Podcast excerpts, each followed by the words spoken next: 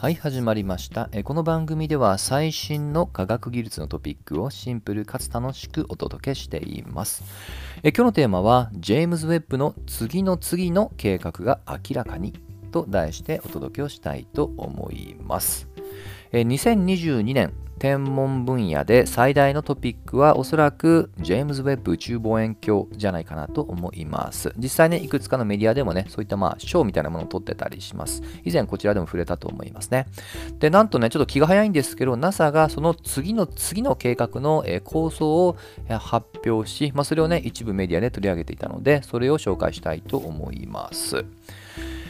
えーでですね、あのまあ、次の次のと聞くと、そもそも次って何って思うかもしれませんのと、ちょっと気が早すぎじゃないかってね、思う方いるかもしれません。まあ、ただね、振り返ると、あのジェームズ・ウェブ、ちょっと長いので今日は JWST と、えーまあ略称で読みますが、この JWST 自身も実は計画がスタートして実現にこぎつけるまでに20年以上かかっているんですね。まあ、ちょっと若干例外な気がしますが、まあ、実際かかってはいると。で、今回の次の次の構想も実際に観測始めるのは2040年代を、えーまあ、一応予定しているので、その意味ではね、別に違和感はないのかなと思いました。はい。で、そのじゃあ次の次のと書いている、次ってそもそも何かと。今のところですけども、すでにもうあの設計進めていまして、今のところ2027年に打ち上げ予定のナンシー・グレース・ローマン天文台、まあ、あの望遠鏡ですね、宇宙望遠鏡というものが、えー打ち上げられる予定ですと。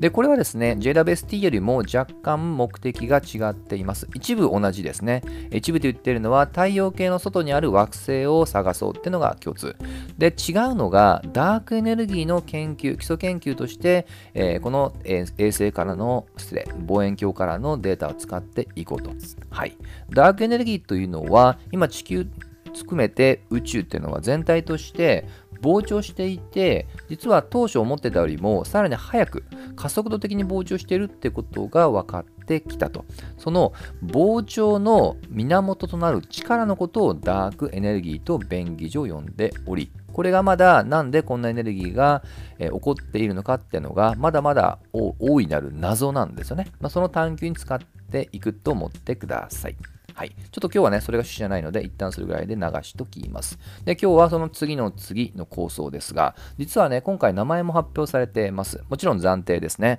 えー読み上げますと、The Habitable Worlds Observatory、えー略称で今日は HWO と呼びます。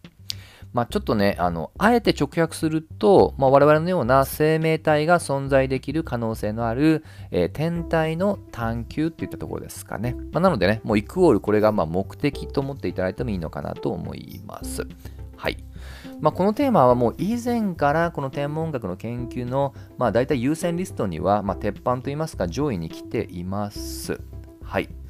で、どういった望遠鏡かなんですが、まずはね、宇宙望遠鏡って意味では同じです。地上ではなく、まずはロケットで打ち上げられて、宇宙空間で観測をすると。で、実は大きさ形状ないしは場所っていうのは、今回打ち上がった JWST と似ています。JWST はね、まあ、知ってる方もいるかもしれませんけども、えー、大体大きさとしてはね、7メートル前後ぐらいですかね。で特徴的なものは、まあ、日傘みたいなものがついています。これ文字通り日傘といった通り、えーやはり太陽光からのね、えーまあ、邪魔をねあのブロックしたいっていう意図ですね。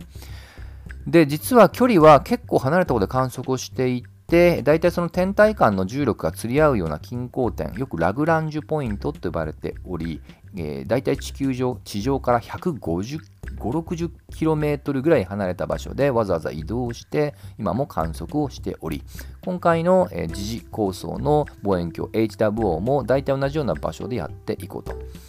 であの大体あの観測というのはどの波長を観測しましょうかっていうことをね大体絞ります何もかもを取れるわけじゃないので、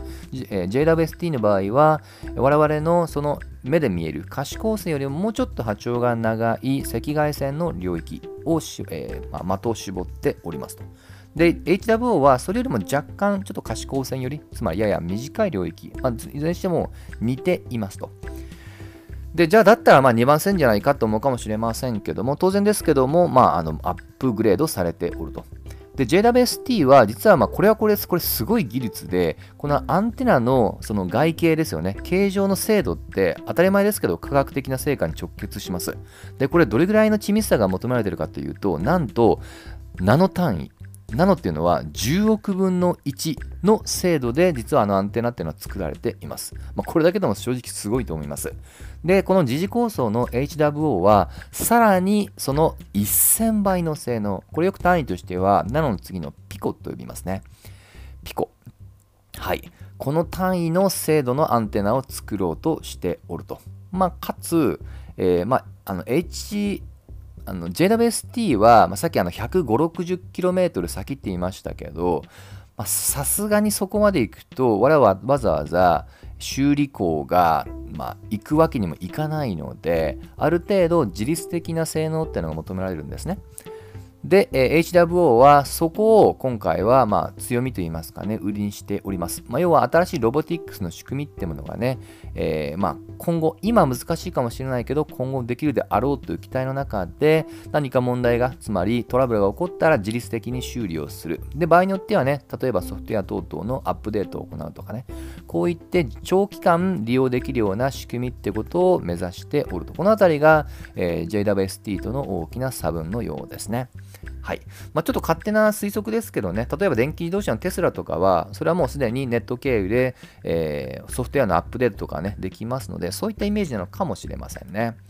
まあ、ただ、この技術的な難しさ以上に、まあ、おそらくは、まあえー、苦労するであろうポイントが、まあ、資金調達んじゃないかなとは個人的には想像しています。これ結構ね、あの JWST でも、まあ、20年以上かかった理由っていうのも、やっぱりこの予算超過に対する対応っていうのはね、結構大きな背景にあったと思いますね。実は NASA ね、宇宙に関するいろんなことやってるんですけど、この天体物理に関しては、唯一予算が前年比縮小されています。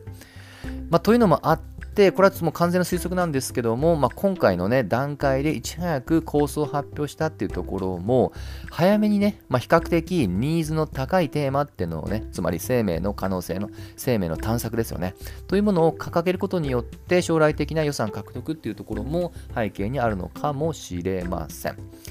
まあ、特に最近は宇宙開発になってくると、えー、地球の低軌道ですね、だいたい 2000km 以内のところを、えー、回っている特に通信衛星の数が今膨大に膨らんでいます。現時点でも、えー、公開情報だと、さっとも、え観測されてるだけで1万3000ぐらいはもう上がってたりするんですよね、人工衛星自身が。